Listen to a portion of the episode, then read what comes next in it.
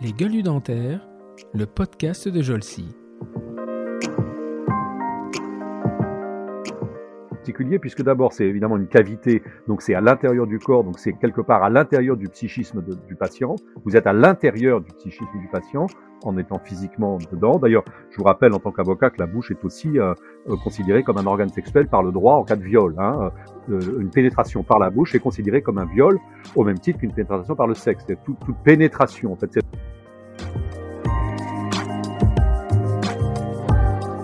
Je pense, mais il y a je pense que c'est les opérations sur le visage devraient vraiment être accompagnées d'un suivi psychologique très rapide, en amont, mais, mais, obligatoire, en amont, pendant et après, parce que en plus, en, en, plus, on se reconnaît pas dans la glace après. Mais quand vous avez un patient lambda comme Bergamo qui n'a pas de représentation mentale de ce que c'est que scier une mâchoire avec une scie électrique, euh, en deux parties, de la, de la poser sur, parce qu'il m'a dit, le chirurgien, on la pose, voilà, on la scie, on la pose sur le, on la pose sur le, à côté, puis ensuite on la remet, voilà. Euh, il, est, il est à ce moment-là envahi par des voix, par une voix intérieure ou persécutrice.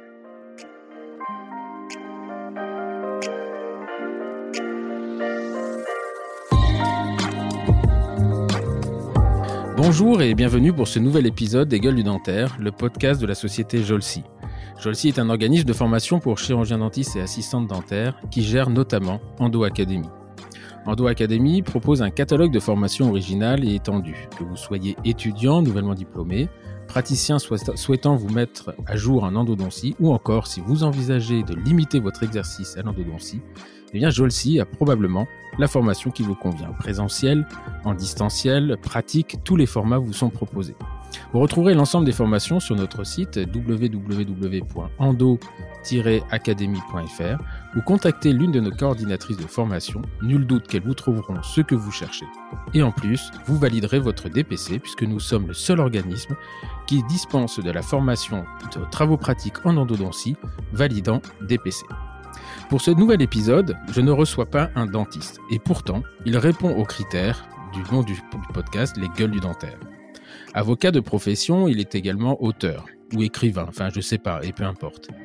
Également connu sous le pseudonyme de Bergamo, il y a peu de chances en fait que je ne fasse il y avait peu de chances pardon que je fasse sa connaissance un jour. Et puis un jour justement, je me suis lancé dans une nouvelle aventure, celle de l'orthopédie dentofaciale couplée à la chirurgie orthognatique. Un traitement orthodontique de deux ans euh, euh, associé à une chirurgie bimaxillaire. Un pari considéré comme fou d'après la plupart des gens et notamment les dentistes avec qui j'en parle. Et c'est à l'issue de la chirurgie que j'ai connu Bergamo, avocat. Alors non pas que j'ai fait un procès à mon orthodontiste, très compétente au passage, ni à mon chirurgien, mais justement pour me consoler et m'aider à passer cette étape délicate de la post-chirurgie, mon orthodontiste m'a offert un bouquin. Le titre, La concordance des dents. Et là, j'y ai découvert un patient qui avait subi les mêmes soins que moi et qui, lui, les racontait. Il racontait avec ses mots à lui, de patient. Certes avec une plume affûtée, mais c'était très drôle et surtout intéressant de lire sa version de l'histoire. Parce que discuter avec un patient est probablement la meilleure façon de savoir comment nous sommes considérés et surtout d'évaluer comment eux, ils pensent qu'on les considère. J'ai pris mon clavier et j'ai envoyé un mail à Bergamo. Et là, très gentiment, il m'a dit, bah oui, bien sûr, tout de suite, avec une phrase du style, tout ce qui peut faire vivre Bergamo, un peu plus, je prends. J'ai le plaisir de recevoir cette semaine pour un épisode un peu particulier Jean-Paul Carminati, avocat au barreau de Paris, et auteur. Bonjour Bergamo. Bonjour Stéphane. Eh bien, merci d'avoir accepté cet exercice. Alors, on ne se connaît pas, on se voit juste par, euh, par vidéo, euh, intercept, euh, par vidéo. Et donc voilà, je, je racontais un peu dans l'introduction comment je vous avais connu. Et surtout, ce qu'il y a dans votre bouquin, qui est un bouquin qui a été publié en, en 2000, vous m'avez dit 2001. 2001, 2001 il a 20 ans. 2001. Il a 20 ans. Voilà, il a 20 ans aux éditions Point Virgule. Alors on le trouve plus, euh, on le trouve plus que au marché noir pratiquement sur les, sur les ondes. et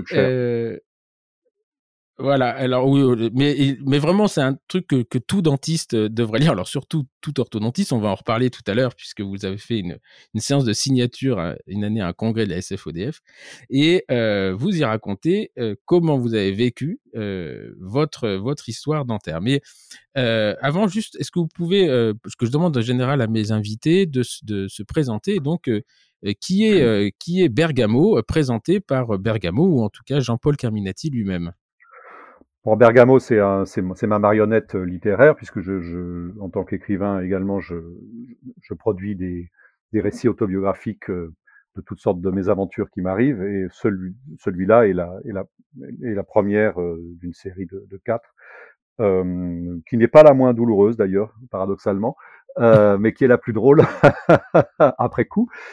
donc Bergamo me sert à, c'est Bergamo, c'est la ville italienne d'où sont issus mes ancêtres italiens entre autres. Euh, donc j'ai trouvé que c'était que c'était bien comme nom. Euh, ça fait un peu comédia dell'arte aussi, hein, Bergamasque, les masques. Euh, même si le récit est complètement autobiographique euh, et que il est conçu, alors cette fois-ci littérairement d'un point de vue technique, hein, euh, il est conçu comme une reconstruction, cette fois-ci non pas maxillofaciale, mais une reconstruction littéraire de d'une d'une aventure euh, effectivement orthodontique maxillofaciale qui puise en fait ses, ses origines dans, dans, un complexe familial, euh, voilà, dans une dans une histoire, dans un déni aussi, euh, et puis euh, dans, dans, dans, un certain rapport à la, à la, je pense à la souffrance vraisemblablement, en tout cas là, aux, aux difficultés de d'appréhender cette zone assez bizarre qu'est la bouche, qui par définition, et on, on pourra en reparler, je pense, euh, à l'adresse de vos confrères, euh, n'est pas visible. C'est-à-dire que vous intervenez principalement sur une zone que le patient ne peut pas voir et qui en plus est, est, est à l'intérieur du patient et, et en plus il ne peut pas parler au moment où vous intervenez. Donc il y a trois éléments qui font que c'est particulièrement anxiogène pour le patient. Ouais, effectivement, effectivement, j'avais jamais pris cette conscience parce qu'on parle, on dit toujours que le sourire se voit, mais la bouche ne se voit pas. Effectivement, on bah, ne voit pas à l'intérieur de sa bouche. Hein. Ah non. Ouais, on euh, entend quelqu'un qui farfouille dedans, euh, on voit pas, euh, il vaut mieux pas d'ailleurs. Euh, bon. Qui vous dit ce qu'il y a. plus ou moins. Dit, vous plus avez ou ça. moins, ouais, plus ou moins. Les, les, plus silencieux étant souvent les plus terrifiants, puisque évidemment le, le patient va projeter euh, dans le silence du, du, du, du praticien toutes sortes de fantasmes qu'il a. Euh, bon, c'est très, c'est très psychanalytique hein, le, le, travail dentaire. Je trouve, enfin, ça convoque énormément de fantasmes chez le patient, dont le dentiste a absolument pas conscience parce qu'il se considère comme un intervenant technique. On va dire, voilà, ouvrez la bouche, fermez, voilà. Bon, euh, ah, mes dents sont très bien, dit le dentiste. Ah, là, j'ai ça. Il s'approprie les dents, de la zone comme un mmh. bricoleur, hein, ce qui est normal à la limite, il faudrait que ça soit fait sous anesthésie générale, tout ça. bah, la chirurgie, elle se fait sous AG quand même. Oui, oui, mais tout ce qui est avant, c'est pas mal non plus. Hein. Alors, on va, on va reprendre. En tout cas, c'est intéressant de, de, de, voir parce que fait, nous, on, on, ça fait des années qu'on essaie de, de, de, prôner. Enfin, en tant qu'enseignant, je dis toujours, on soigne pas des dents, on soigne des gens qui ont des problèmes de dents. Mais très rapidement, notre matériel, notre métier étant tellement technique, euh, que on, on, voilà, ça m'est déjà arrivé, un patient qui me dit, mais vous m'avez fait un traitement, j'ai mal. Et je dis, bah, écoutez, non, je vois rien, mon traitement, il est bien fait. Voilà, mais le patient, il a quand non, même vous mal, avez donc tort. il s'en fout que le traitement. Non, vous n'avez pas mal. donc vous n'avez pas mal, exactement. Vous n'avez pas mal. Euh, alors, sur le, sur, sur l'ouvrage, on va, on va commencer par ça et on reprendra cette discussion qui est très intéressante derrière. Euh, ça commence, euh, ça commence par euh, votre vie d'enfant en fait, hein, où, oui. où vous commencez un traitement d'orthodontie à Barbès, si je comprends bien, et puis Madame Amio, ouais, je m'en souviens dit, très bien. Madame Amio, elle s'appelait. Le docteur s'appelait Madame Amio. Alors voilà. c'est son vrai nom ou c'est son vrai Alors nom ça, pour le coup, c'est son vrai que... nom. Amio, c'est son vrai nom, mais là, je crois que c'était pas son vrai nom. J'ai mis des pseudos, sauf peut-être pour ceux qui s'exercent plus depuis très très longtemps, mais bon. Comment elle s'appelait celle-là? Ouais. alors, alors justement ouais. pour donner un peu, alors c'est un style, c'est un style très humoristique, euh, un peu oui. l'impression de dire un San Antonio mais moins vulgaire. Euh, c'est très raconté avec des mots. Euh, voilà, de temps en temps vous vous lâchez un peu, mais alors là où je me suis vraiment vraiment marré, c'est que euh, donc vous allez raconter à un moment donné, on va pas déflorer le sujet, mais vous allez raconter à un moment donné un, un passage à la faculté de Garancia où vous êtes passé dans les services. Et en fait, comme vous avez changé les noms, mais les, les pseudos que vous avez donnés, euh, en fait, sont en relation. Il y, a, y, a, une relation avec le, le, vrai nom. Et c'est là où je me suis marré parce que j'ai essayé moi de retrouver tous les noms. Alors j'en ai retrouvé, j'en ai retrouvé quelques-uns. Et puis là, tout à l'heure en off, vous m'en avez redonné, vous m'en avez redonné. Et donc c'est pour ça que pour nos auditeurs, je demande si c'est le vrai nom ou si c'est le alors, dans, dans l'ensemble, euh, la plupart, j'ai offert le bouquin en 2001 à 2002 à tous mes praticiens, hein, y compris à ceux de Garancière, hein, qui l'ont très très bien reçu, qui étaient très contents. Et voilà, euh, il faut aussi tout de suite dire que moi, j'estime que, que, le monde, enfin les dentistes et, autres spécialistes que j'ai vus m'ont quand même quelque part sauvé la vie aussi, euh, aussi ma vie professionnelle, puisque ça aurait été assez compliqué après. Euh, donc le, le, bouquin a été très bien reçu par, par tous les gens qui ont été portraiturés et qui ont pris beaucoup de plaisir à retrouver des collègues ah oui, très, voilà, voilà. Ah, mais c'est surtout, été, très bien reçu. Hein. C'est pas un livre de vengeance. Souvent, il y a des, il y a des gens qui écrivent leur vengeance contre les dentistes. Voilà, on a ça aussi pour les avocats. On a des gens qui écrivent des maîtres machin, voilà. Bon, bah, mmh. non, c'est pas ça. C'est ce que j'ai fait est un livre de littérature, hein, pas un livre de, de témoignage. Non, mais c'est essentiellement quand on le prend quand on le lit au premier degré, c'est extrêmement drôle. Euh, euh, le deuxième degré, de temps en temps, ça pique un peu parce que moi, en tant que praticien, je me retrouve aussi. Vous allez aller avoir un tel, etc. Enfin, on en parlera tout ah bah oui, le tourniquet, ce qu'on appelle. Oui. Ah, le tour... Et en fait, et nous, nous, ça nous paraît tellement logique. Vous allez voir un mec pour les gencives, un praticien pour les gencives, un autre pour euh, la dent, euh, la dévitalisation, l'autre pour l'extraction. Et vous, enfin, euh, c'est marrant de le, voir. Donc, tout commence quand vous êtes enfant, que votre maman vous emmène chez l'orthodontiste, et puis un jour, elle en a un peu marre, et vous jetez votre plaque de résine avec le fil à la poubelle, et, et puis voilà quoi. Ouais, et ça devait être, là, c'est ce qu'on appelle un souvenir. En, en, psychanalyse, on pourrait dire que c'est un souvenir écran. Je ne me souviens que du moment où je savais qu'il fallait y retourner en septembre et on n'y est pas retourné en septembre et j'ai rien dit et ma mère n'a rien dit non plus. Voilà. C'était une femme au foyer euh, assez peu occupée. Hein. Elle avait, elle aurait eu le temps de m'y emmener, mais d'un commun accord tacite, voilà. Donc vous avez, elle s'appelait euh, le docteur No. Voilà, vous l'appelez docteur No. Je l'appelle docteur No, N-A-U-D, oui. N-A-U-D, voilà. Elle a James Bond. Euh, ouais. Oui, il faut une radio panneau, panneau no, no, vous avez beaucoup de no. Enfin voilà, c'est un peu, euh, voilà, panneau, no, c'est facile à retenir. J'ai plié le papier, je l'ai placé dans mon porte-monnaie. Euh, donc, il y a le non là-dedans, euh, N-O-N, hein, ouais, la négation, on veut pas, on veut pas, on fait les démarches, mais au fond, on se dit non, quoi, non, non, non, je veux pas y aller. No. Et donc, quelques années, quelques années après, vous vous racontez l'histoire de. Alors, il y a une, on, reconnaît vos, origines italiennes parce que vous parlez beaucoup de spaghettis. En fait, quand il y a un coup de déprime, vous avez bouffé des spaghettis. Voilà. Et euh, vous, êtes jeune, euh, jeune, jeune avocat, je crois que vous n'avez pas encore passé le barreau. Et là, vous vous rendez compte qu'il y a une dent qui, euh, la méga dent, là, que vous appelez la méga dent, elle n'est pas à sa place, celle-là. Bah oui, il y a, l'incisive centrale droite, si mes souvenirs sont bons, qui fout le camp vers l'avant et de plus en plus. Et donc, ça devient, ça, ça, devient à la fois visible et, et ingérable. Enfin, euh, et donc il faut faire quelque chose. Et en fait, c'est déjà trop tard. Quelque part, c'est déjà trop tard. Euh, mais c'est les dents elles-mêmes, par poussée, hein, vous le savez, euh, en tant que physicien mmh, mmh. de la mâchoire, par la poussée dentaire, j'ai appris tout ça, hein, bien sûr, hein, la poussée dentaire avec la dysfonction maxillaire, force de mâcher, de, ça fait pousser les dents vers l'arrière, donc c'est comme une espèce de force centrifuge hein, en fait, voilà.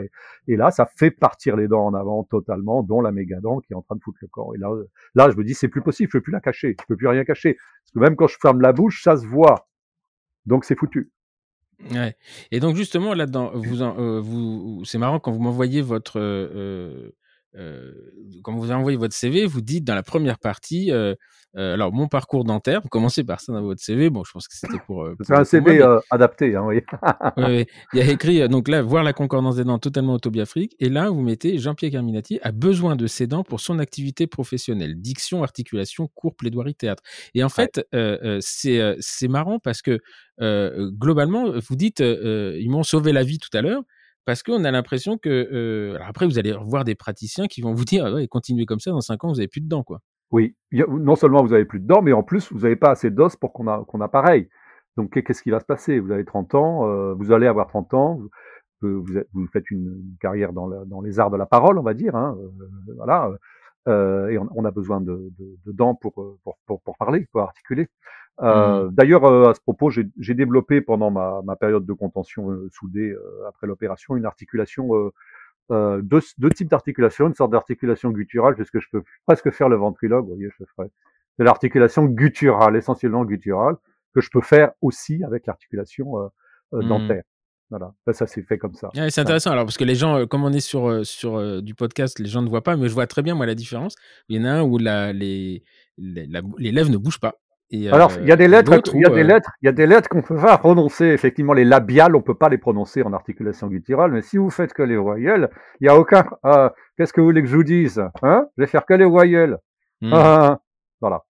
Donc, vous voyez bien que les lèvres bougent Ouais, J'en ai profité, j'ai profité euh, de mon et- temps de, de contention. au, au cas où ça se passerait mal, que vous puissiez continuer Bah, à parler. oui, oui, bien Et, sûr, euh, bien sûr, oui. Et donc, Bah oui. Et, et, et donc là, euh, euh, donc là, vous avez, je crois, 26 ans à peu près, et euh, il y a, vous décidez de dire, bah, faut faire quelque chose. Donc vous allez voir votre dentiste, qui dit tout va bien lui. Oui, il y en a, il y en a un qui dit il y a rien à faire. En fait, c'est trop tard. C'est Pénarche, je crois. Pénarche, il dit il Oui. y a rien, il y a rien à faire, c'est trop tard. On fait pas de l'orthodontie à l'âge que vous avez. Et en fait, il n'était pas, il était pas compétent en réalité. Donc, je suis allé voir une grande spécialiste à Paris qui exerce toujours, je crois, euh, euh, qui m'a dit non, non, c'est possible, euh, mais ça va être fragile, ça va être compliqué. Parce Ça, c'est le docteur Maléol alors. Maléol, voilà. Maléol. Donc, euh, et c'est, alors, justement parce que celui-là, je l'avais pas trouvé, c'est le docteur Fontanelle. C'est François Euh, Fontanelle, voilà. Voilà. Euh, et alors, je sais pas s'il exerce toujours, mais et, et donc ça- là, elle vous demande. alors là, moi, je me suis marré. C'est euh, enfin, vraiment, je me suis marré tout le temps. quoi. C'était Ah pas, bah, c'était pas bien. drôle parce que je pouvais pas rigoler. J'avais Ah, pas ah Excellent Vous l'aviez, vous l'avez lu alors que vous aviez la bouche soudée. Ah, non, alors non parce qu'on soude plus la bouche, euh, donc il y avait des Ah bah. élastiques parce que et Ah bah, au cas où. euh, et, donc ma, ma, ma, ma conjointe me voyait dans le canapé en train de me, me gosser, mais elle dit mais qu'est-ce que tu racontes? Je dis je peux pas te parler, je t'expliquerai en six mois. Ah, d'accord. on soude plus. et donc- hein. Non, non, je me, je me souviens de, de, de, de ça. Et, euh, et donc là, il vous dit, il faut aller faire une panneau. Et, euh, et vous montrez ça à votre femme. Vous montrez le client votre femme qui est vétérinaire, qui dit, ouais, elle est belle, la panneau. en fait, on reconnaît la technicienne qui se dit, ah ouais, ils savent faire des radios quand même. Et, euh, et là, vous, vous êtes dans une espèce de panique en disant, mais il y a de l'os. Et, elle vous dit, bah, là là, chez les chiens et les chats, il n'y en a pas autant. Alors, mais enfin, je, l'ai inventé. Ma femme n'est pas vétérinaire, hein, mais mais mais euh, j'ai trouvé que c'était intéressant de, de prendre un point de vue d'un du la femme, du conjoint, euh, en tant que vétérinaire, parce qu'il y a un aspect complètement objectivé, il y a un aspect animal. C'est enfin, euh, en, en fait, on est on est face quand on voit. Enfin, je pense que c'est pour tout- toutes les pathologies d'ailleurs, les gens qui ont accès à leur radio, notamment avec des pathologies osseuses, des choses comme ça, ils ont l'impression que c'est pas eux. Enfin, ils ont l'impression que c'est le truc de, de ou d'un animal ou d'un voilà d'une d'une bête avec un squelette, un truc. C'est un aspect naturaliste, vous voyez ce que je veux dire? C'est un aspect un peu euh, galerie de Mm. Hollywood, quoi.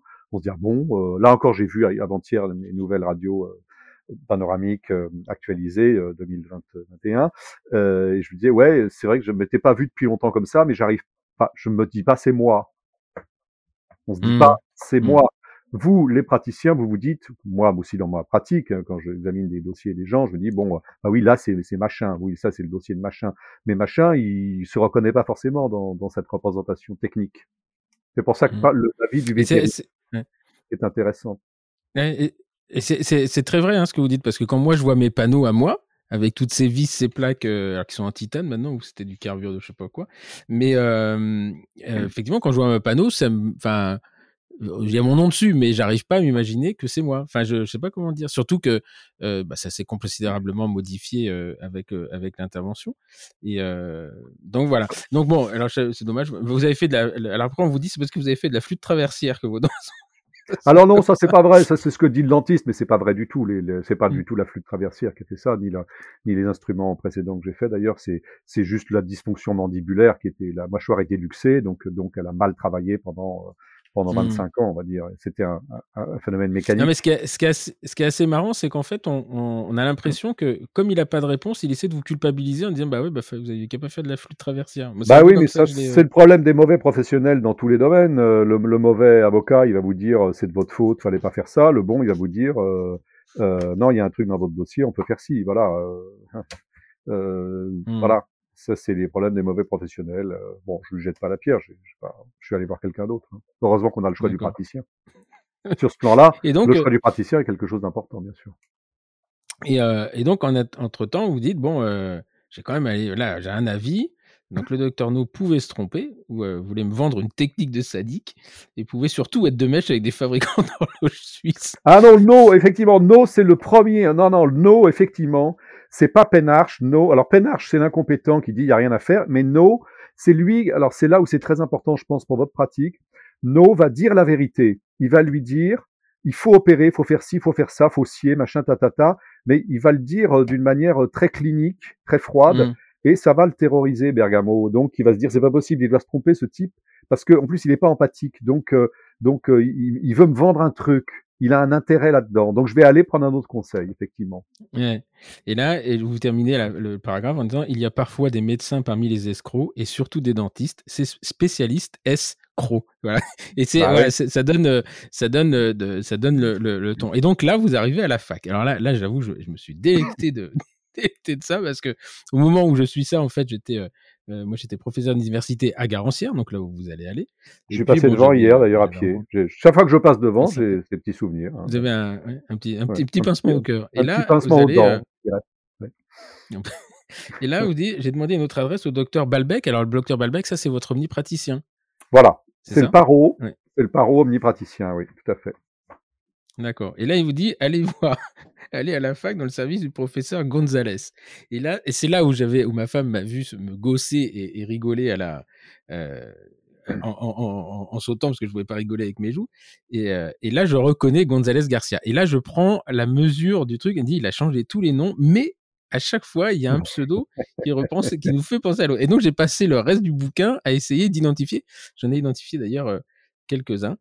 Et là, Là, alors, je peux pas tout lire le passage à la fac, mais c'est drôle tellement c'est caricatural. Euh, et, et, puis moi, ça m'a fait marrer parce que je me suis revu à la place de, de, Robert Garcia. Ouvrez, fermez, ouvrez, fermez. Et il vous parle pendant que l'autre regarde ses vos radios. Et là, vous avez, il y en a une que vous appelez la salope, la blonde, là, qui vient. Euh, et donc ça, j'aimerais bien qu'on en parle parce que moi, ça me fait marrer parce que effectivement on voit très très bien la scène avec la la, la, blouse la blouse un petit peu échancrée les bras les jambes croisées et qui veut absolument vous toucher les articulations. Mais l'interprétation que vous en avez vous dont vous m'avez parlé juste avant qu'on commence à enregistrer est très intéressante. Bah c'est à dire que e, effectivement on est on est on est dans une espèce de, de, de on, on, se livre on se livre je dirais corps et âme à, euh, à, des spécialistes qu'on qu'on connaît absolument pas, qui, vont tout à coup euh, euh, vous parler comme, enfin parler de, comment dire, c'est pas à vous qui parle, c'est un objet technique.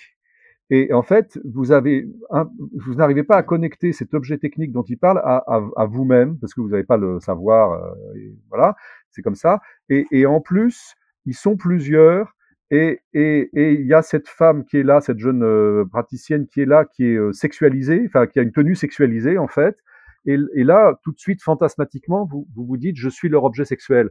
C'est-à-dire qu'il y a, il y a un aspect, ils vont me partouzer, voilà, ils vont me partouzer, ils s'y mettent à plusieurs, ils me touchent tous, où ça va se finir. Enfin, ça déclenche des fantasmes. Enfin, je suis très évidemment sensible au déclenchement des fantasmes en tant qu'écrivain, mais là, j'ai trouvé que vraiment ça déclenchait des fantasmes parce qu'il y a, il y a à la fois toutes les générations, euh, on est transformé en objet, et euh, c'est une espèce de rituel. Bon, c'est un rituel médical qui est fréquent dans beaucoup de spécialités, hein, euh, y compris euh, voilà dans, dans, des spécialités euh, moins moins nobles entre guillemets, dont je tairai le nom, où le, le, mmh. patient est transformé en objet.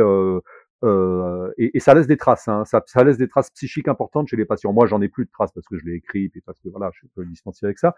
Mais notamment en gynécologie, en, en, je pense, en, ça laisse aussi des traces en comment euh, ça s'appelle les nerfs là en, en neurologie, neurologie? tout ça, les anciens examens neurologiques où on mettait des patients sur des chaises tournantes qu'on faisait tourner pour voir s'il y avait tel ou tel réflexe, telle chose. Euh, il y a des gens qui en sortaient, enfin, on se disait mais qu'est-ce qu'ils m'ont torturé, qu'est-ce qu'ils veulent. Enfin, voilà. il y a, y a, là, il y a un énorme déficit de communication. Alors à l'époque, en tout cas, il y a 20 ans.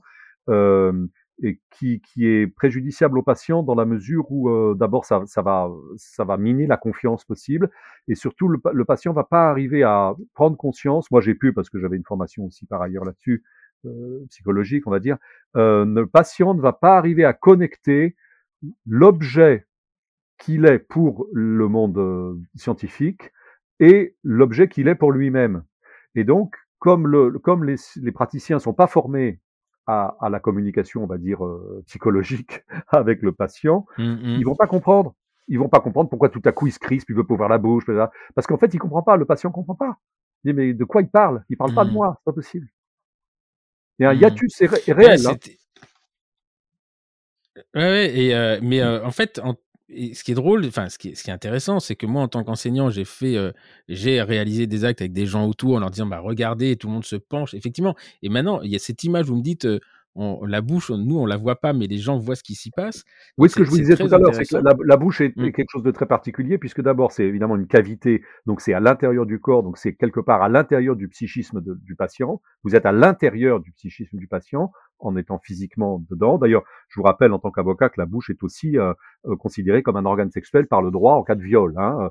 Heu, une pénétration par la bouche est considérée comme un viol au même titre qu'une pénétration par le sexe. C'est toute toute pénétration en fait, c'est typiquement la bouche un cavum, hein, un un un endroit où l'on peut pénétrer. Donc c'est pénétrer dans la personne, pas seulement dans son corps, mais dans son psychisme, d'une part. Par ailleurs, le patient lui-même ne voit pas sa bouche, donc ne voit pas ce que vous faites sur lui, puisque les yeux sont pas dans la Mmh. bouche. C'est pour ça qu'à un moment, je parle de l'œil dentaire dans, dans le tableau, l'œil dentaire et Mmh, la mmh. peinture. Enfin, le côté, j'aimerais bien voir ce qu'il me fait parce que je ne fais que entendre, mais je vois pas. Lui, il voit, mais moi, je vois pas. Donc, le dentiste aussi est un œil quelque part, un œil dans euh, dans cette cavité. Donc, c'est particulièrement, je dirais, surréaliste. Hein, voilà. Et, et par ailleurs, ça peut faire mal. Euh, et en plus, on peut Mmh. pas parler puisque par définition, on parle avec la bouche. Mais comme la bouche est occupée à autre chose, on ne peut pas parler. Donc, le patient est vraiment chez le dentiste dans une situation, je dirais, de soumission. Euh, Mmh. soumission, enfin même pas fantasmatique, réelle, hein, soumission réelle, euh, psychique et physique. Et ça, ça la plupart n'en ont absolument pas conscience du tout. Sauf ceux Non, non qui et sont peut-être passés par des épreuves dentaires. Alors, on, on en est, on en est conscient. Enfin, je pense qu'on n'est pas si inconscient que ça, sauf que euh, il y a une, une espèce de routine professionnelle qui fait que euh, on, Normal, s- on oui, se focalise sur sûr. les dents et pas sur les sur les patients. Normal, je sais pas. Enfin, c'est là-dessus où, euh, où, euh, et c'est euh, alors l'enregistre- au moment où on enregistre le podcast, donc aura été diffusé un, un podcast avec euh, que j'ai enregistré avec Nathalie Delphin, qui euh, qui est la, la présidente du syndicat des femmes chirurgiens dentistes, et ils font beaucoup beaucoup de formations sur sur le, pour identifier les femmes les femmes violentées, les violences sur les femmes. Et donc on a eu cette Euh, oh, discussion et elle me ah, disait que ah, nous on avait une très forte en passant, excusez-moi, je pense que les progrès en matière de relations patients en, ma- euh, en matière dentaire passeront par les femmes dentistes. Parce que les femmes dentistes ont une autre expérience que n'ont pas les hommes dentistes, c'est celle du gynécologue. C'est-à-dire le Mmh. praticien qui va faire fouiller dans une cavité, mais, mais pendant l'examen gynécologique, au moins, euh, la, la femme, euh, on, lui, on lui ferme pas la bouche. C'est-à-dire qu'elle peut dire, attendez, là, ça va pas, là, là, je suis pas d'accord. Mmh. Enfin, Ouais, je ferme la parenthèse. Et, et, euh, non, non, mais c'est- intéressant parce que justement, elle, elle nous explique que euh, euh, donc ils font beaucoup de formations euh, sur. D'ailleurs, c'est une formation obligatoire pour les dentistes sur euh, l'identification des, des femmes violentées.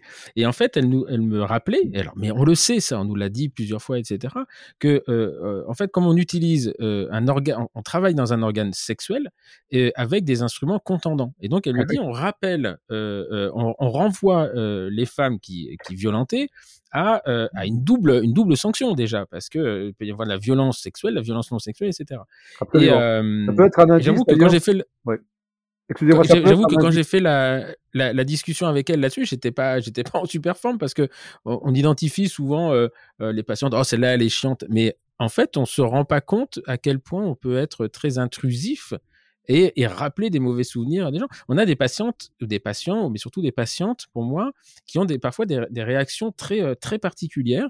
Et, euh, et donc, euh, ce que vous dites là va Ah, complètement en ah, si vous, concordance avec ce qu'elle nous si vous voulez, a c'est un bon, c'est un acquis euh, relativement classique de la psychanalyse. Euh, le- les, les orifices peuvent être fantasmatiquement substituables, euh, les, les- les cavités euh, euh, corporelles. Et en fait, ce que vous me dites là me ferait plutôt penser que, à, à l'adresse de vos confrères, si jamais euh, il y a des femmes euh, patientes dentaires qui ont des, des difficultés à, à ouvrir la bouche, etc., ça pourrait être une indication, un signe qu'il y aurait eu un abus sexuel précédent, pas mm, par des mm. dentistes, hein, mais euh, dans leur vécu, et que donc le, le fait de ne pas pouvoir euh, en confiance donner à un autre, c- cela dire son orifice, euh, c'est ça, hein, Mm. euh, bah, Le droit un- d'y regarder bah, déjà. oui, le droit d'y regarder déjà, c'est un signe Voilà, ça avec. Ah, voilà. Oui, ça peut être un signe, ça peut être un signe euh, clinique éventuellement de, mais ça, ça ressort plus du dentiste à ce moment-là, mais parce que engager une conversation là-dessus,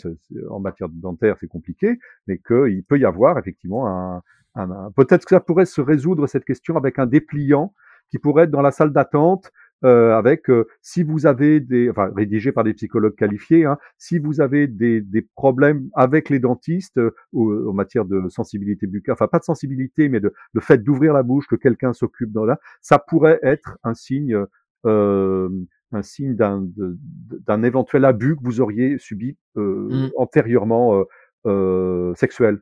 Oui, parce que souvent, d'ailleurs, les. Enfin, je parle des femmes, surtout, il y a d'ailleurs autant d'hommes, mais elles nous disent Ah, ça me rappelle des mauvais souvenirs. Et donc, nous, on, on, se renvoie à des mauvais souvenirs de dentiste, mais quelque part, c'est.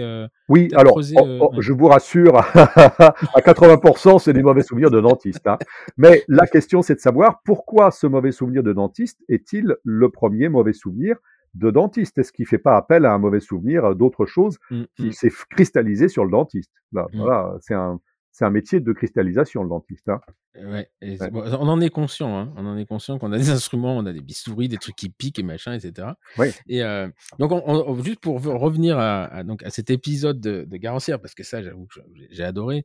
Donc, euh, c'est ouvrez, ouvrez, ouvrez, fermez, ouvrez, fermez. Et moi, j'obéis.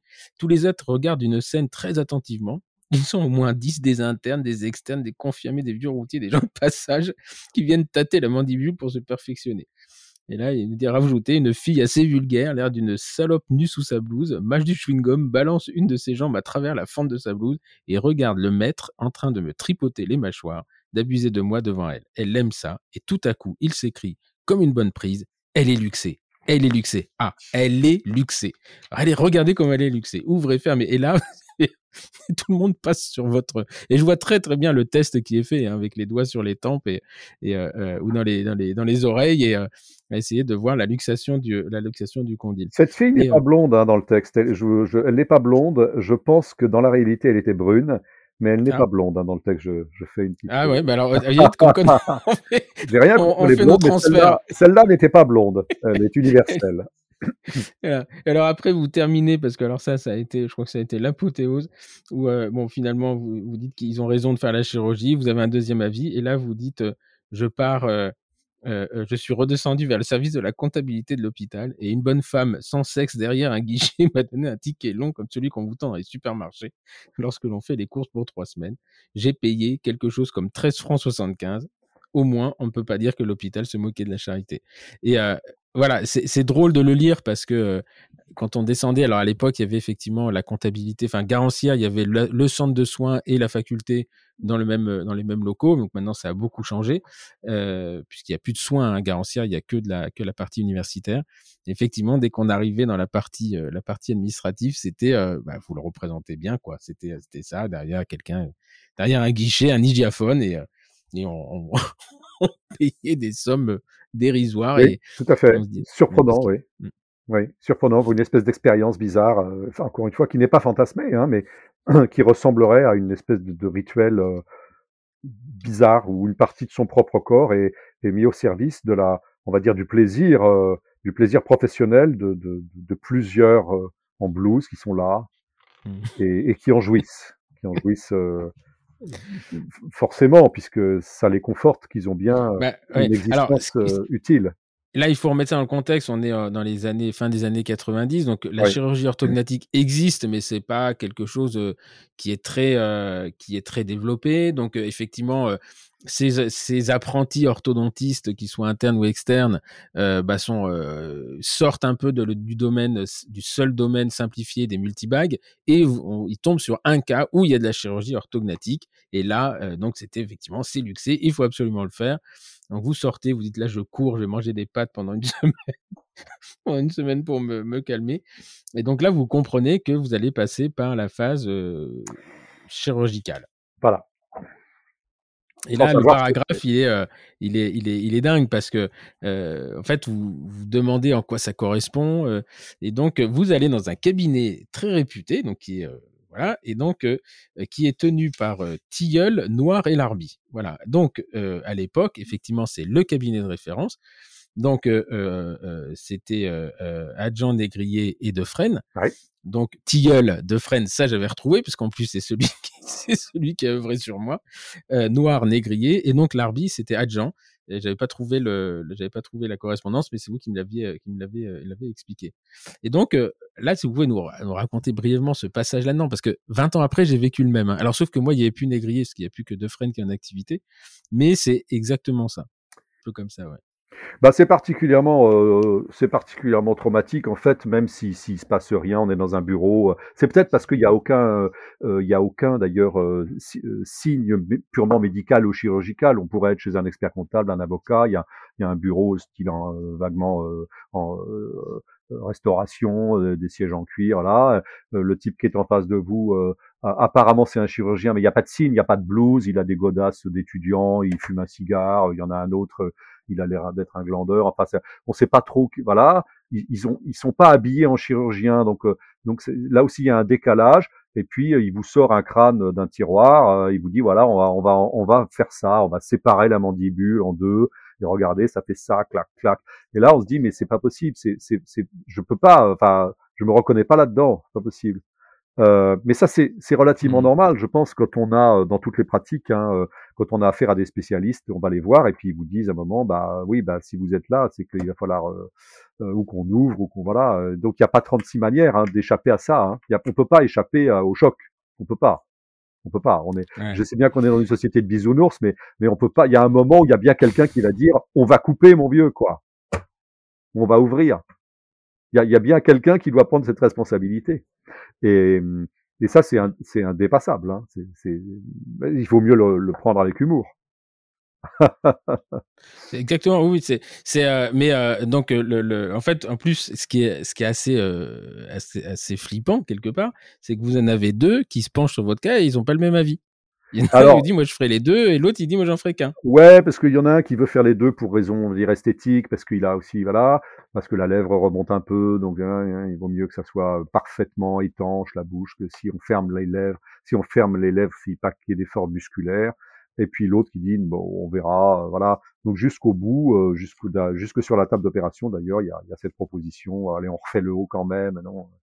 Et, et, et non non, le patient dit non. non il y avait le, le fameux nez. On, voilà le nez. Voilà, il me touche le nez, il me dit ce nez, ce nez qui tire là. Voilà. Et en fait, je vois bien qu'il parle d'autre chose que ma vie, enfin, ou de mon visage. Il parle de de son objet technique. Euh, et on retrouve la même chose qu'avec Garancière, ou plus tard d'ailleurs avec d'autres spécialistes. Il y a l'objet technique, euh, pour le spécialiste, et heureusement, parce qu'il est spécialisé, enfin, il sait faire, il sait intervenir, mais qui ne correspond pas à la réalité psychique euh, individuelle du patient, du tout. Mmh. Euh... Et, euh, et, donc, ce que je vous disais tout à l'heure, en fait, moi, je vécu la même chose parce que moi, c'était le menton. Et il faisait une fixe, et je me souviens, je l'ai vu deux fois en consultation, il me disait, mais mettez-vous de profil, on va vous faire le menton. Et j'ai rien demandé, le menton, il me va bien. Non, on va vous faire le menton, c'est mieux pour la monnaie du visage. Et jusqu'au dernier moment, et moi, je me suis, au moment de l'intervention, donc on est, euh, on allongé, en plus c'est en période de Covid, voilà, vous avez le phare dans le truc, vous sentez que l'autre il vous trifouille un truc dans les veines. Et là, il y a le truc, le chirurgien qui dit on va peut-être faire le menton quand même. Et poum, là vous avez plus, vous répondez pas et vous, vous tombez euh, sous l'effet de l'anesthésie. Et euh, voilà, c'est la dernière image. Et donc, je me souviens quand je me suis réveillé, la première chose que j'ai fait, j'ai touché mon menton, savoir s'il m'avait, il m'avait fait le menton. Bon, finalement, il l'a oui, pas bien sûr, oui. Alors, il y, y, a un phénomène qui se passe là-dedans. Vous, vous étiez un patient euh, averti techniquement, enfin plutôt avec déjà des représentations mentales de, de, de la chose, puisque en tant que dentiste, vous les aviez ces représentations mentales. Mais quand vous avez un patient lambda comme Bergamo, qui n'a pas de représentation mentale de ce que c'est que scier une mâchoire avec une scie électrique, euh, en deux parties, mmh. de la, de la poser sur, parce qu'il m'a dit, le chirurgien, on la pose, voilà, on la scie, on la pose sur le, on la pose sur le, le, à côté, puis ensuite on la remet, voilà.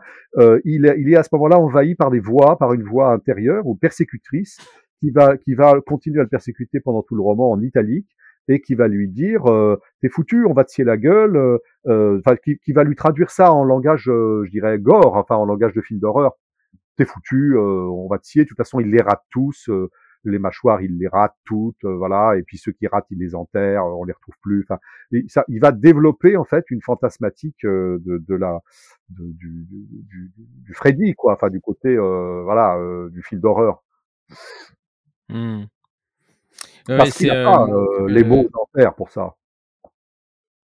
Il n'a pas les mots exactement. Il Alors, il va pas se dire on va, faire, on va me faire un Bimax. Il sait pas ce que c'est qu'un Bimax. Donc il pense mmh. qu'on parle d'un type qui s'appelle Max et qu'on a raté avant mmh. et, que ce type-là, voilà, et voilà, et qu'il entend le bruit de la scie déjà à l'avance. Euh, il se prépare, quoi. Voilà, il se prépare par des, par des mmh, fantasmes. Ok. Et euh, donc finalement, bon, l'intervention. Se... Alors entre temps, vous avez quand même, enfin, avant, vous avez, vous êtes allé chez, chez le paro, chez le paro dentiste qui là.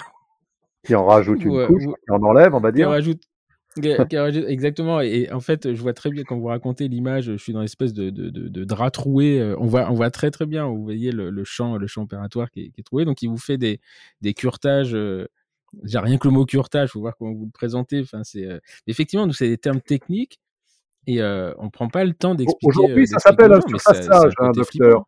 Aujourd'hui, docteur, ça s'appelle un surfaçage parce que le paro que j'ai vu avant-hier veut me faire un surfaçage et je lui dis, mais c'est quoi ça? Moi, je connais que le curtage. Il me dit, ah, c'est l'ancien mot. Donc, apparemment, on ne dit plus curtage, peut-être à cause de mon livre, hein, parce qu'il y a un aspect curé, curé au sens. on, sent la, on sent la curette qui gratte, euh, ouais, ouais, euh, qui gratte le, le, le, truc. Et, euh, donc voilà, bon, c'est, c'est, donc y a le, après, on, on, vous extrait les dents de sagesse aussi. Ah bah oui, tant qu'à faire, oui, alors c'est un autre total, hein. voilà, c'est la totale. Tout ça étant un plan, évidemment, là, d'un point de vue technique, pour vous, je dirais, euh, praticien, euh, la, la, personne qui a manqué là-dedans, euh, c'est le coordinateur général, parce que c'est moi qui ai dû coordonner tout ça, en fait. On m'a dit, voilà, il y a, y a quatre ou cinq spécialistes, et il faut faire ci, ça, à telle date, à telle date. Mais je, je, à la limite, il y aurait, il manquait un, un coordinateur général dentaire qui me dise, bon, vous inquiétez pas, c'est moi qui vais piloter les gens, etc. Mmh. une sorte de maîtrise d'œuvre, hein, en fait. Et ça, j'ai pas l'impression votre... que vous. Bah, en fait, alors, ce qu'il faut savoir, c'est que l'espèce de spécialisation de la profession, elle est relativement jeune, hein, parce que d'ailleurs, il n'y a pas le terme de spécialiste, à part pour l'orthodontie d'ailleurs, mais sinon, il y, a, la spécialité en chirurgie orale maintenant. Mais effectivement, la profession devient tellement, tellement complexe, qui nécessite des plateaux techniques de plus en plus sophistiqués quand on veut aller au bout des choses, que il y a certains praticiens, dont je fais partie, qui ont, qui ont limité leur exercice à une discipline. Donc, par exemple, alors l'orthodontie, ça c'est depuis la nuit des temps, mais depuis récemment, vous n'avez pas connu les endodontistes, hein, donc là on, est à l'intérieur. On m'a menacé de ça, on m'a menacé, de l'eau, ça m'a terrifié parce que j'arrivais pas à le prononcer correctement. c'est le do, le don, le dodon, c'est pas compliqué, c'est un peu compliqué. Pas mais presque. Voilà, et, et, donc je suis endodontiste, voilà, donc souvent les gens me disent, mais je savais même pas que vous existiez. Vous drainez les racines des dents mortes, c'est ça Vous drainez les canaux. Les... Voilà, où on, les, on tue les racines. Voilà, vous drainez les En fait, on est, euh, on est toujours, nous, on a une on a une porte d'entrée encore, on est une porte d'entrée dans la porte d'entrée. Et, euh, et, donc voilà, donc en fait cette espèce, enfin cette cette spécialisation ou cette, euh, on va pas appeler spécialité, mais euh, elle, est elle est elle est quand même relativement récente. Oui, fragmentation. Voilà, et elle est, euh, elle est très très inégale sur le territoire euh, français, hein, parce que vous, vous êtes parisien, donc euh, vous avez accès à tout, mais je peux vous assurer que les, moi j'étais le seul endodontiste en Normandie pendant des années. Maintenant on est, on est deux voire trois, mais on est très très loin de, de l'espace parisien où il y en a, il y en a à tous les coins de rue. Donc, mais effectivement, alors parce que justement c'est un peu nouveau, euh, les, les, omnipraticiens, euh, enfin notamment en province, ont cette habitude de dire bah écoutez pour cet acte précis, je vous conseille d'aller voir telle personne. Voilà. Et les orthodontistes, enfin mon orthodontiste travaille directement, me dit écoute, euh, voilà pour la chirurgie, tu as deux options, il y en a une à Paris, une à Rouen. C'est exactement les mêmes. bon, je préférais le faire à Paris parce que je voulais être dans un endroit où personne me connaissait. voilà, c'est justement parce que c'est quelque chose de très personnel et et puis, euh, et puis voilà. Mais, euh, mais en général, l'omnipraticien joue le rôle de le rôle de chef d'orchestre dans, dans, dans, oui, tout ça. Je vous cache pas que c'est ce qui s'est passé dans la réalité, mmh, mais mmh. pour le roman, c'était mieux que le personnage lui-même se trouve en position de d'être comme chef de son propre champ de bataille. Voilà. Mmh. Pour le fameux tourniquet, là, ce que vous appelez le tourniquet. Là. Voilà, voilà. Et euh, donc, vous avez les gencives qui sont prêtes, euh, les dents de sagesse extraites, parce qu'on vous explique qu'il faut le faire euh, un an avant la chirurgie pour que l'os se, se, se, reforme. Et donc là, là, vous rentrez dans la phase, dans la phase chirurgicale et qui, qui est très très bien décrite sur les. Alors, il y a, ça a un petit peu changé hein, parce que maintenant, il y a plus de, on n'a plus de contention bimaxillaire. Oh, quel dommage! C'est tellement agréable. Donc là, en fait, on a une pseudo-contention avec des élastiques, tout simplement parce que je pense qu'il y a eu des accidents de ah, euh, des gens qui qui euh, voilà et on pouvait pas couper les fils en urgence. Donc euh, là maintenant, on met des élastiques. Donc au pire des cas, on enlève les, élastiques. On peut vomir. Hein. Enfin, c'est des trucs tout bêtes, mais effectivement, quand vous avez la bouche fermée. Mais je vous rassure, on peut pas manger plus que avec la contention. Hein. donc on passe par la zone rétromolaire pour ceux qui l'ont jamais fait avec une seringue au bout de la, au bout de la, derrière. Mmh. Et, et moi, je me souviens, alors, il y, a plein d'anecdotes dans votre bouquin, mais la mienne, celle qui, que je raconte à tout le monde qui fait rire, c'est le chirurgien qui, donc, qui vient me voir le, lendemain, me dire ça s'est bien passé, ça s'est très bien passé. oui. Là, nous, on a des tuyaux de partout, on dit, on est quand même content de ça. oui. Et là, il s'en va. Et il revient, mais ça, je m'en souviens toute ma vie, je reviens toujours sa tête. Et il revient, peut-être deux, trois minutes après, il me dit J'ai oublié de vous dire, il faut surtout pas ni vous moucher, ni vous ni éternuer, sinon tout va péter. Et il ferme la porte et il se tire. oui, tout à fait. Et là, il y a un moment de solitude en disant ne pas moucher, ça, je vois bien comment on fait, mais comment on fait pour ne pas éternuer quoi. Et, euh, ah, on euh, serre très fort. Hein. Mmh. Ah, et j'ai jamais éternué. Hein. oui, alors il y a, y a, un aspect ordre que le psychisme suit euh, à la lettre, là, et à ce moment-là, on n'éternue plus. Euh, le, baillement, le, est très difficile. Hein. On n'a pas le droit de bailler non plus. On peut pas bailler. Il faut bailler bouche fermée. Remarquez comme on dort tout le temps là, parce que moi les, 48 premières heures, je, je, rêvais de dormir quoi, parce que c'était, je me voyais gonfler à vue d'œil. Euh, et euh, la, la, la, la, chirurgie, c'est la chirurgie maxillaire qui, les, les yeux fermés. Enfin non, c'est, j'ai une photo. Une anecdote aussi comme ça, il y a, il y a, il y a un an, le lendemain de mon intervention, il y a quelqu'un qui m'envoie un SMS et, euh, et franchement, j'avais pas envie de répondre, donc je me prends en photo, je dis écoute, euh, euh je te réponds quand, quand ça ira mieux. Et, euh, et donc il m'a dit ah ouais là, effectivement, on a du mal à se projeter. on a du mal à se projeter. Et un an après, il me renvoie un SMS. Donc vous savez quand vous ouvrez le SMS, il y a le dernier SMS qui se. Et là, je, un an après, il y a le la photo qui me surgit comme ça. Je dis oh la vache, ah oui quand même, j'avais j'avais ouais. quand même, il quand même bien pris cher. Oui, puis en plus, ils vous ont fait le haut, ils ont enlevé la, partie du haut, ils l'ont posée sur la table pour, voilà. Euh, Alors en fait, je pense qu'ils la posent pas vraiment, mais euh, elle tombe. elle, tombe, effectivement. Bah, oui. C'est, elle tombe, mais elle tombe pas par terre, hein. elle tombe dans la bouche. Après, ils la repositionnent, puis ils mettent des, des plaques. Mais euh, après, vous parlez justement de la, la radio panoramique après. C'est vrai que la, radio panoramique, on voit toutes ces plaques et ces vis, et puis vous les sentez, en les sent, les vis. Euh, mmh. là, pour le coup, euh, j'ai eu un petit coup de déprime quand même, parce que j'ai pris conscience de ce que j'étais devenu. Oui, il y a, y a, y a d'ailleurs, euh, enfin, on, en reparlera, je pense, mais il y a, je pense que c'est les opérations sur le visage devraient vraiment être accompagnées d'un suivi psychologique très rapide, mmh.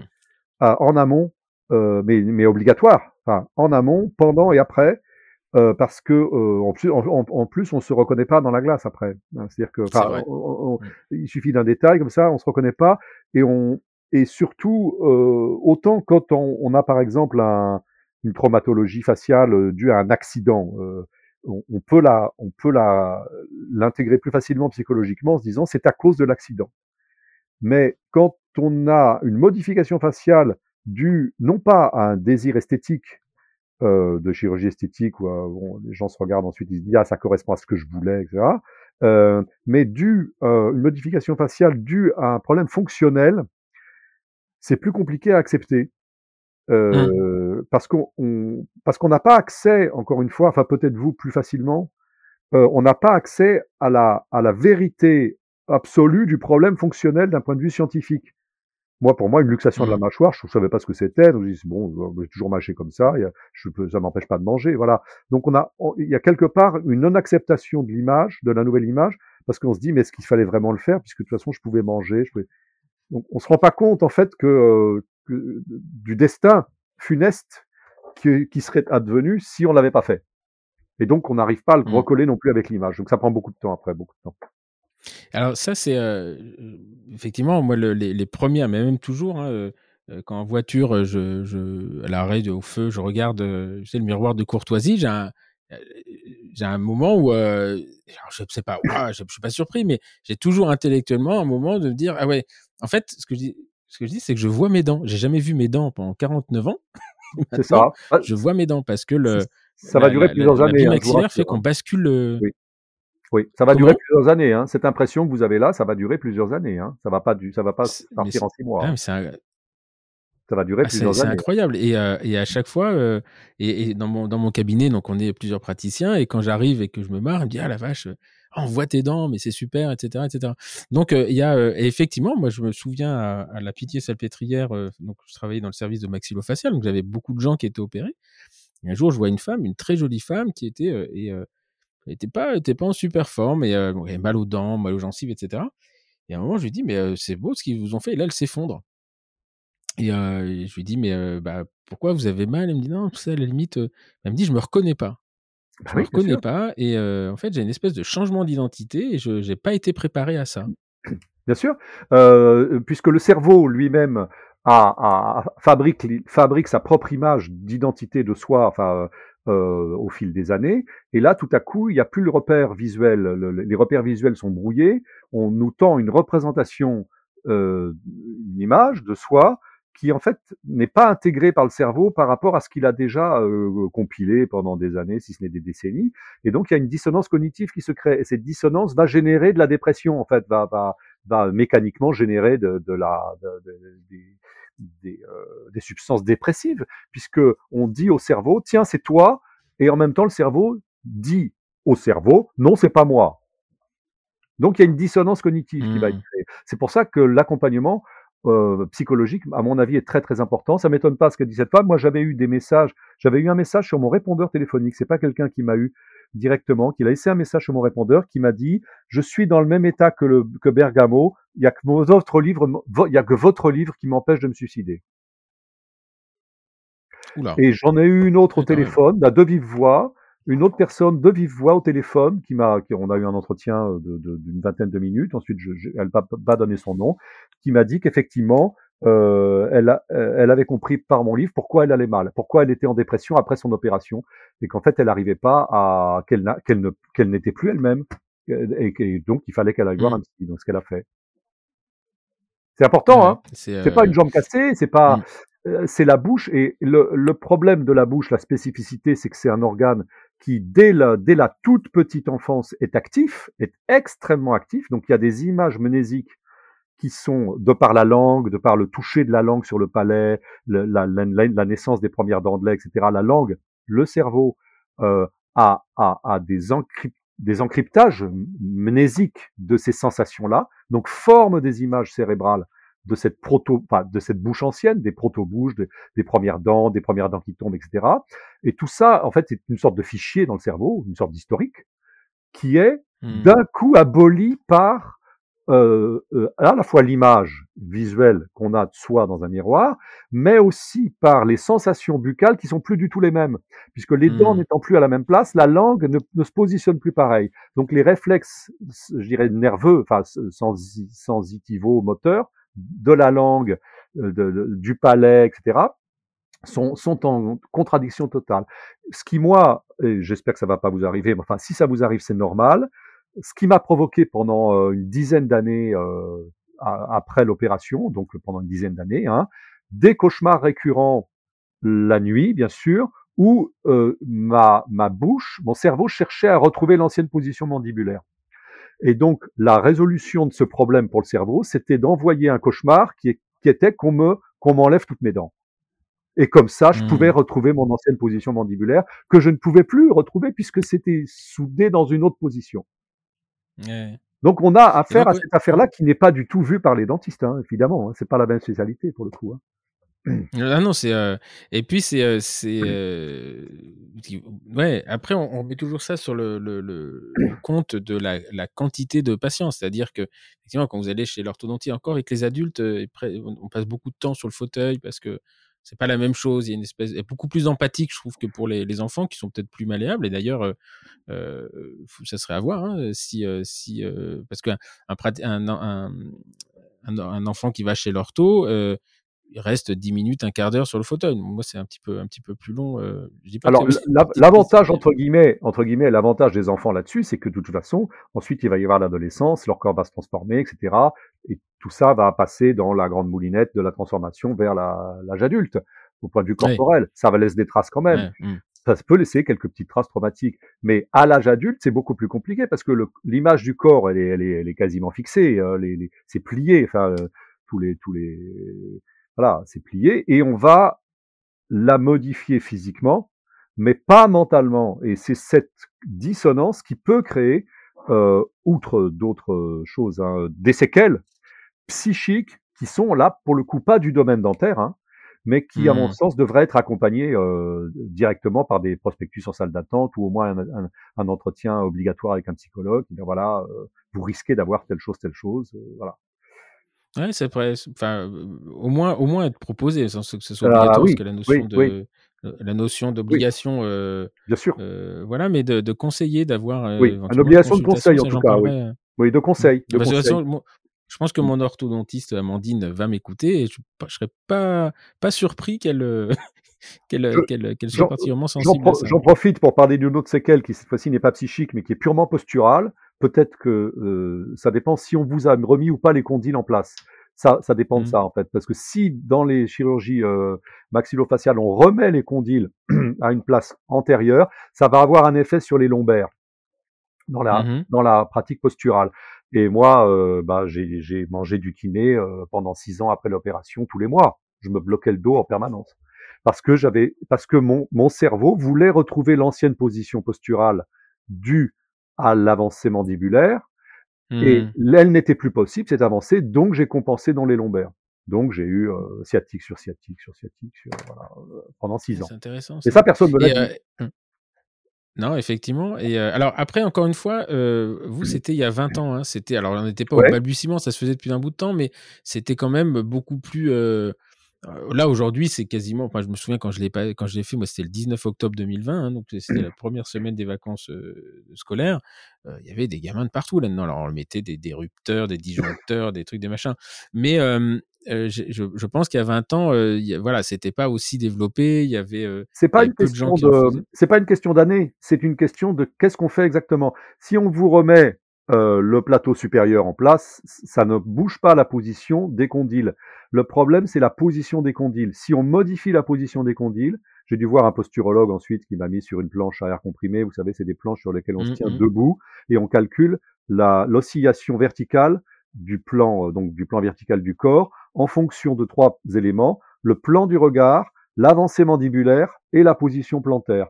Et avec ces trois paramètres, ils vous, ils vous décrivent comment vous vous tenez debout, à savoir comment vous compensez la posture de ne pas tomber en avant en arrière et avec quoi vous compensez. Si c'est avec le regard, donc en fait avec les cervicales, avec la mâchoire qui en avançant ou en reculant va permettre de mettre le centre de gravité dans l'axe du corps, ou avec les chevilles qui vont effectivement en avançant ou en enfin, comme ça vont pouvoir mettre le corps droit, Compenser les. Compenser. Et dès qu'on touche à l'équilibre euh, condylaire, on va toucher à l'équilibre postural. C'est physique. C'est de la physique. Ouais. Et alors, moi, le- alors, on a tous les deux, là, on en discutait tout à l'heure comme des vieux combattants, des séquelles euh, Oui, c'est vrai. du nerf mandibulaire, où on peut se planter des fourchettes dans la lèvre, on pourrait presque aller faire Ouais. du cirque avec ça. Euh, moi, ça m'a déclenché un autre truc, alors, et, j'ai j'en ai pris conscience il y a pas, a longtemps.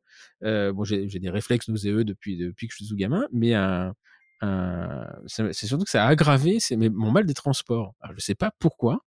Euh, je sais pas ce qu'ils ont bidouillé là-dedans, mais euh, ah, en bus, je euh, le bus, faut que je regarde par la fenêtre parce que c'est quelque chose d'é- d'épouvantable.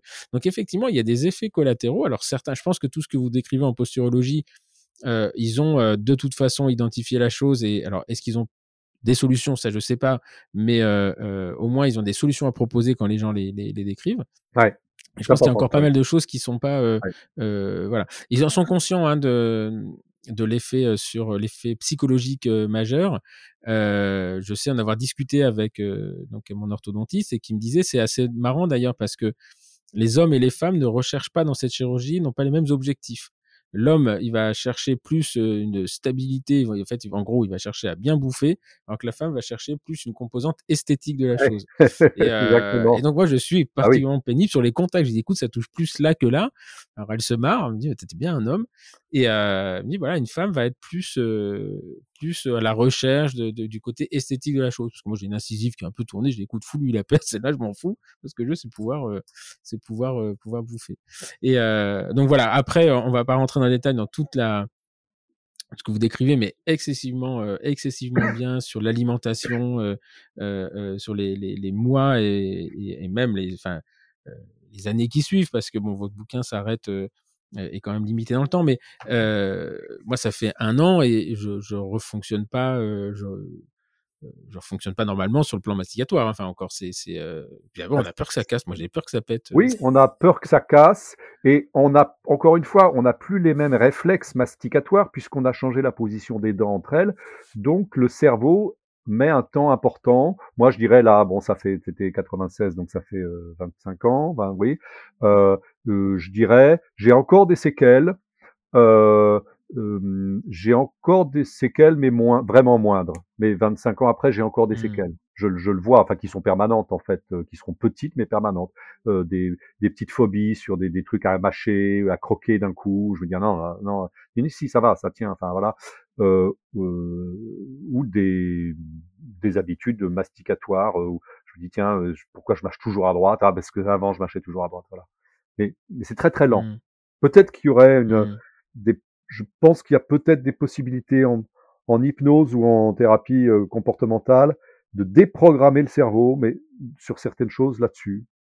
Mais ça me mmh. semble un peu illusoire parce qu'encore une fois, la bouche est, est, est un des premiers euh, modes sensoriels euh, originaires chez l'être humain et donc voilà. Il y a, on, a, on est un peu comme, si vous voulez, vous savez l'histoire du membre fantôme là, quand on pour les amputés. Mmh, mmh, on ne peut mmh, pas se faire amputer de la bouche, on est d'accord. il faudrait voir si les gueules cassées de 14-18 qui ont eu des problèmes euh, de cet ordre ont témoigné là-dessus. Mais la, la, bouche fantôme, en fait, elle existe encore. Voilà, il y a, y a, une bouche, il y a une deuxième bouche quelque part dans la tête qui cherche à retrouver son emplacement. Et c'est mmh. pour ça que c'est important de l'avoir. Enfin, moi, j'en ai fait un objet littéraire cinq ans après, encore une fois seulement, parce que il a fallu digérer tout ça. Mais le, le livre lui-même a beaucoup aidé, puisque le livre lui-même a, a, a, pu représenter cette question-là. Et le fait de voir une question représentée physiquement par un livre, par un récit, permet de le mmh. résoudre aussi. Mmh. Ah oui, non, mais c'est euh, mmh. exactement. Enfin, tous ceux qui, euh, tous ceux, enfin, j'invite tous les, mes confrères qui ont euh, subi ce genre d'intervention de lire le livre parce qu'on le revit, mais on se dit, bah, en fait, on n'est pas seul, quoi. Parce que moi, je, sais que des fois, je me dis, mais est-ce que je suis pas un peu chiant? Quand je vais chez l'orthodontiste, à un moment, vous décrivez, à chaque fois qu'on y va, ça fait mal. Et c'est vrai, c'est vrai. Et moi, je me souviens, la première, la seule question que j'ai posée, enfin, une question que j'ai posée à mon orthodontiste, j'ai dit, non, mais quand, quand mes filles viennent voir, parce que c'est son mari, dit, elles ont aussi, mal. Elle me dit, bah, non, non, pas du tout, en fait. C'est, on est sur des facteurs, des facteurs 10. Dis, heureusement, parce que c'est quand même, alors, enfin, anecdote, si vous voulez, quand j'ai signé euh, au congrès de la SFODF en 2003-2004, j'ai signé à peu près 200-300 bouquins, donc euh, et je posais toujours la même question aux praticiens qui viennent me voir. Je leur demandais juste est-ce que vous est-ce que vous avez déjà été chez le dentiste? Et je je plaisante pas, les 9 dixièmes n'y avaient jamais été. Enfin, au sens traumatique, hein, c'est-à-dire qu'ils avaient été pour un mmh. détartrage, mais ils n'avaient pas eu d'expérience dentaire du point de vue de, de la traumatologie. Je parle, mmh, parle pas mmh. d'une carie, hein, mais c'était les 9 dixièmes. Ce qui m'a fait penser à une chose, c'est qu'en fait, les personnes qui se tournent vers la, enfin, les personnes qui se tournent vers la carrière dentaire, par définition, euh, enfin plutôt à l'inverse, quand on a eu une traumatologie dentaire à enfance-adolescence, je pense qu'on n'a pas envie de faire dentiste, sauf évidemment les exceptions que j'ai eues, qui étaient deux ou trois hein, sur 200, qui m'ont dit moi ça m'a moi ça a déclenché ma vocation. Je veux être dentiste, j'ai fait ça parce que je veux pas que quelqu'un revive ce que j'ai vécu. Hmm. Mais la plupart. Après, ce qui sera, ce qui sera intéressant, c'est d'aller voir si justement ils raisonnent différemment, ils agissent différemment. Bon, on peut faire. Je pense que ça pourrait être un, un petit formulaire statistique très facile à faire, anonymisé, à, à, à savoir par rapport à la population globale, la population de, des dentistes a-t-elle eu, on va dire, de l'âge de 10 ans à l'âge de 25 ans, euh, un passé de traumatologie dentaire. Et je pense qu'on trouverait mmh. beaucoup, beaucoup moins. Euh, ce qui me paraît normal, hein, par ailleurs, parce que je ne pense pas que les anciens traumatisés fassent forcément des bons praticiens. Parce que justement, euh, euh ils veulent peut-être revivre leur traumatisme ou réparer leur traumatisme à travers les patients, ce qui peut être mmh, bien, mais ce mmh. qui peut aussi être mauvais. Donc euh, voilà, je sais pas, c'est pas, c'est pas facile. Hein. Non, non, c'est pas, c'est pas, c'est pas simple. Hein, et, euh, euh, c'est, c'est pas ça. Et donc euh, là, ça fait 25 ans. J'ai une, une question. C'est vous, vous regrettez ou pas d'avoir fait tout ça finalement? Ah non, non, non, non, non, non, non, non, non. Non, je peux pas. C'est comme si vous disiez à quelqu'un qui, a, qui, qui s'est qui, qui s'est enfui d'un pays où il risquait de se faire trucider, est-ce que vous regrettez d'être parti? Non. Non, non, non, non. Mmh. Ça, ça n'a pas été facile, mais je, je si c'était à refaire, je le referais absolument, oui, oui. Mais je le referais plus tôt. enfin, je le referais euh plus tôt, vers 15 ans, ou je sais pas, enfin, après la croissance à 21 ans, pas à 28.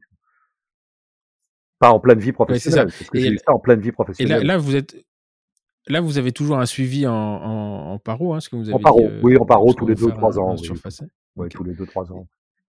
Et l'orthodontiste, non, c'est fini, vous avez pu le voir. Non, je la, je la vois de temps en temps à titre amical, voilà, parce que voilà, on est devenus euh, amis, je prends de ses nouvelles. Euh, euh je crois ah, même. plus là maintenant. Oui, oui, oui, euh, voilà. J'ai emmené ma fille, donc elle a vu ma fille pendant quelques années. et donc, et, donc effectivement, on a eu le même, euh, le, même chirurgien hein, qui, euh, puisque les deux autres ont pris leur retraite et euh, qui exerce. Donc, ce, chirurgien exerce toujours au même endroit, rue de Saint-Pétersbourg. Et c'est son neveu, je crois. Oui, c'est ça. Il, exerce avec son neveu qui prend la, qui prend la suite. Et ah. et ça reste quand même. moi, je me suis marré vraiment quand j'y suis allé. je me souviens, j'avais rendez-vous à 21h15 euh, le soir en consultation. Et euh, il m'a pris à 22h ou 22h15. Et quand je suis parti, il en restait 8 dans la salle d'attente.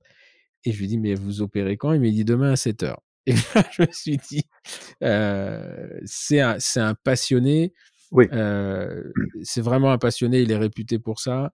Il paye pas de mine. Quand on le voit comme ça, on se dit pas, c'est pas le mec qui roule des mécaniques du tout. gros respect, moi, pour ce, ce monsieur. voilà. Et oui, c'est toujours très impressionnant les, les, très grands spécialistes de, de voilà. Euh, euh, bon, il faut qu'ils se reposent aussi. Hein, euh, il faut qu'ils puissent se reposer pour pour opérer. Enfin, chacun son rythme. Hein, mais mais c'est vrai que c'est toujours très impressionnant. On n'a pas l'occasion. Bah, c'est à l'occasion aussi. C'est le trajet dentaire m'a aussi permis de rencontrer des gens, des professionnels qu'on n'aurait pas absolument pas envie envie du tout de fréquenter évidemment en temps normaux. Hein, euh, mmh, mmh, possibilité de fréquenter. Et on se dit, ah bah oui, il y a ce métier-là, c'est incroyable. Et heureusement. Voilà. Oui, c'est, c'est, c'est un, de toute façon, c'est un métier incroyable. Et, et, nous, on en connaît, enfin, quand on l'exerce, on en connaît toutes ces, toutes ces, euh, toutes ces fenêtres, ces ouvertures, ces, ces, facettes. Et là, le mot manqué, mais il a quand même bien trouvé entre bah, escroc et, euh, et euh, donc pour, pour, ceux qui n'ont pas compris l'allusion d'ailleurs c'est ES, E accent grave S-cro. Donc effectivement, c'est, plein de mots. Mais effectivement, nous, on sait ce qu'on peut faire. On sait, en traumatologie des enfants, on a beaucoup de gamins qui oui puis il y a nuit des temps qui, qui, qui, prennent des balançoires dans les dents. Et effectivement, la, la, satisfaction énorme, c'est quand un parent arrive et, et, que trois ans après, on lui dit, vous avez vu la, la dent de votre fils, on l'avait réimplantée, c'était compliqué, il a toujours les photos dans son téléphone maintenant. Il dit, bah merci parce qu'il a toujours une dent. Donc euh, euh, euh voilà, on a fait, euh, quand, vous, quand on lit le livre, on a l'impression que jamais vous y retournerez, mais globalement, c'était, vous avez quand même un, un, respect pour la chose et de se dire, voilà, aujourd'hui, vous avez des dents, vous mangez et ah bien, bien sûr, le, livre est euh, le livre est aussi passé par les fourches codines de la création littéraire qui nécessite une dramatisation. Euh, euh, pendant que j'avais cette affaire dedans, j'étais sur un autre problème de santé beaucoup plus préoccupant que j'ai pas raconté dans l'affaire des dents, parce que l'affaire des dents, bon bah c'était un livre en soi, donc il faut pas mélanger. Vous voyez, donc la, fiction n'est mmh. pas toujours la vérité sur ce plan-là, hein, évidemment. Mmh. Même si c'est. Et donc depuis vous vous avez écrit d'autres, vous avez trois autres ouvrages, hein, je crois. Oh, il y en a une quinzaine d'autres, mais euh, des Bergamo, il y en a trois autres. Il y a Bergamo et sa femme euh, essayent d'avoir des enfants, ils n'y arrivent pas. Donc c'est l'aspect euh, procédure médicale, PMA, etc., adoption, enfin, une autre sorte de traumatologie. il y a Bergamo, avocat, cette fois-ci Bergamo, avocat spécialiste des viols mmh. sur enfants, des choses comme ça. Il fait ça pendant dix ans et ça le fait, ça le rend dingue. Et après il arrête. Donc c'est là 2003, ça a été écrit avant l'affaire Doutreau, c'était assez prémonitoire aussi. Ça a failli avoir un mmh. prix littéraire, puis voilà. ça a été pas très bien reçu parce que c'était assez irrespectueux. Et puis après, c'est Bergamo, l'enfance de Bergamo. Voilà, la famille de Bergamo. Ça, c'est pour les Bergamo, mais sinon, j'avais d'autres ouvrages dans d'autres domaines euh, historiques ou techniques. Voilà. Et donc, vous avez monté, euh, euh vous avez créé aussi un, alors un truc intéressant, c'est le l'audio, l'audio livre quelque part. Alors, pas de, l'enregistrement, mais du, du, spectacle vivant, de, de diction sur scène, de textes littéraires pour faire de la promotion du livre par la littérature à voix haute, par la lecture à voix haute, ce qui permet aux gens de, de prendre connaissance de ce qu'il y a dans les livres aussi. Hein. J'avais un spectacle hier soir mmh. d'ailleurs à la Sorbonne là, avec mon équipe. Euh, et voilà, je fais ça depuis 25 ans, aussi grâce au, grâce bien entendu aux dentistes, puisque euh, j'aurais pas de faculté articulatoire et phonatoire satisfaisante si j'avais un appareil défectueux, de toute façon défectueux à cause du paro, qui est pas qui est pas bon. Effectivement. Non, je pensais que vous alliez me dire grâce au dentiste parce que les, les droits d'auteur de ce livre m'ont permis de, de m'ouvrir sur plein de choses, mais en fait, non. Ah non, non, non, détrompez-vous. Alors, les droits d'auteur, je vais vous dire, c'était 3000 euros de droits d'auteur.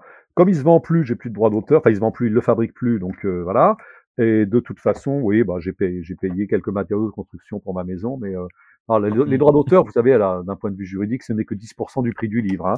Donc 10% de 4,50 euros, vous voyez, euh, je crois que c'est 4,50 euros, je sais plus ça fait donc 45 euh, centimes par livre. vous voyez, ça veut dire que vous en avez vendu un paquet quand même. Il était tiré à combien d'exemplaires? J'en ai vendu 13 000.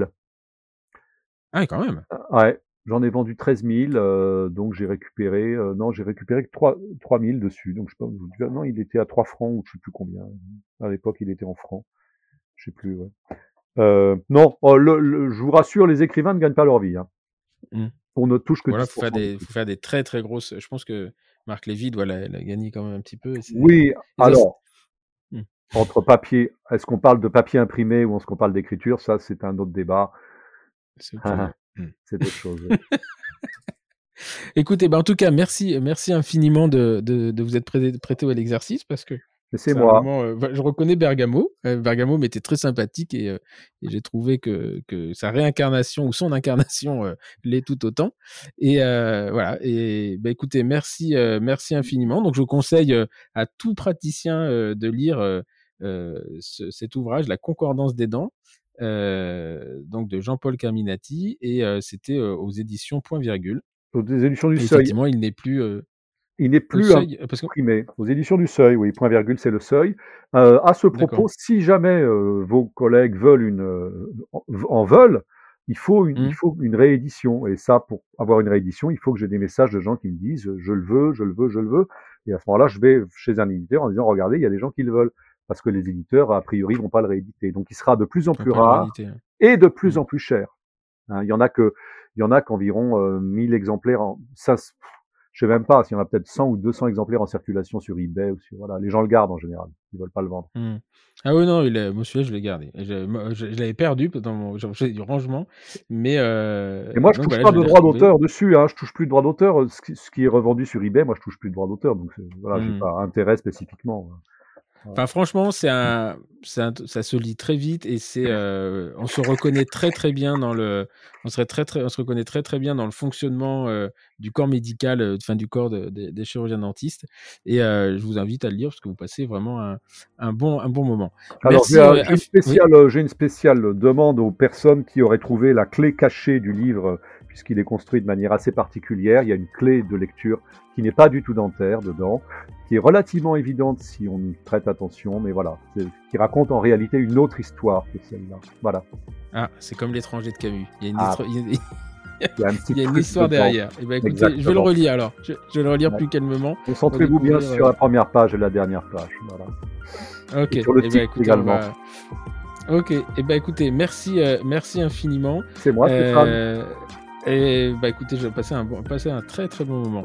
Et euh, je suis sûr que euh, nos fidèles des gueules du dentaire passeront un bon moment également. Alors voilà, c'était pas un dentiste, c'était un, un avocat. Euh, et surtout, ce qui est intéressant dans la discussion, c'est comment le patient euh, considère le, le, praticien, enfin la profession en l'occurrence et euh, surtout la perception qu'il a, qu'ils ont de nous. Et nous, on a toujours l'impression d'être très empathique et euh, finalement, eh bien, il y a encore des efforts à faire sur le sujet. Voilà.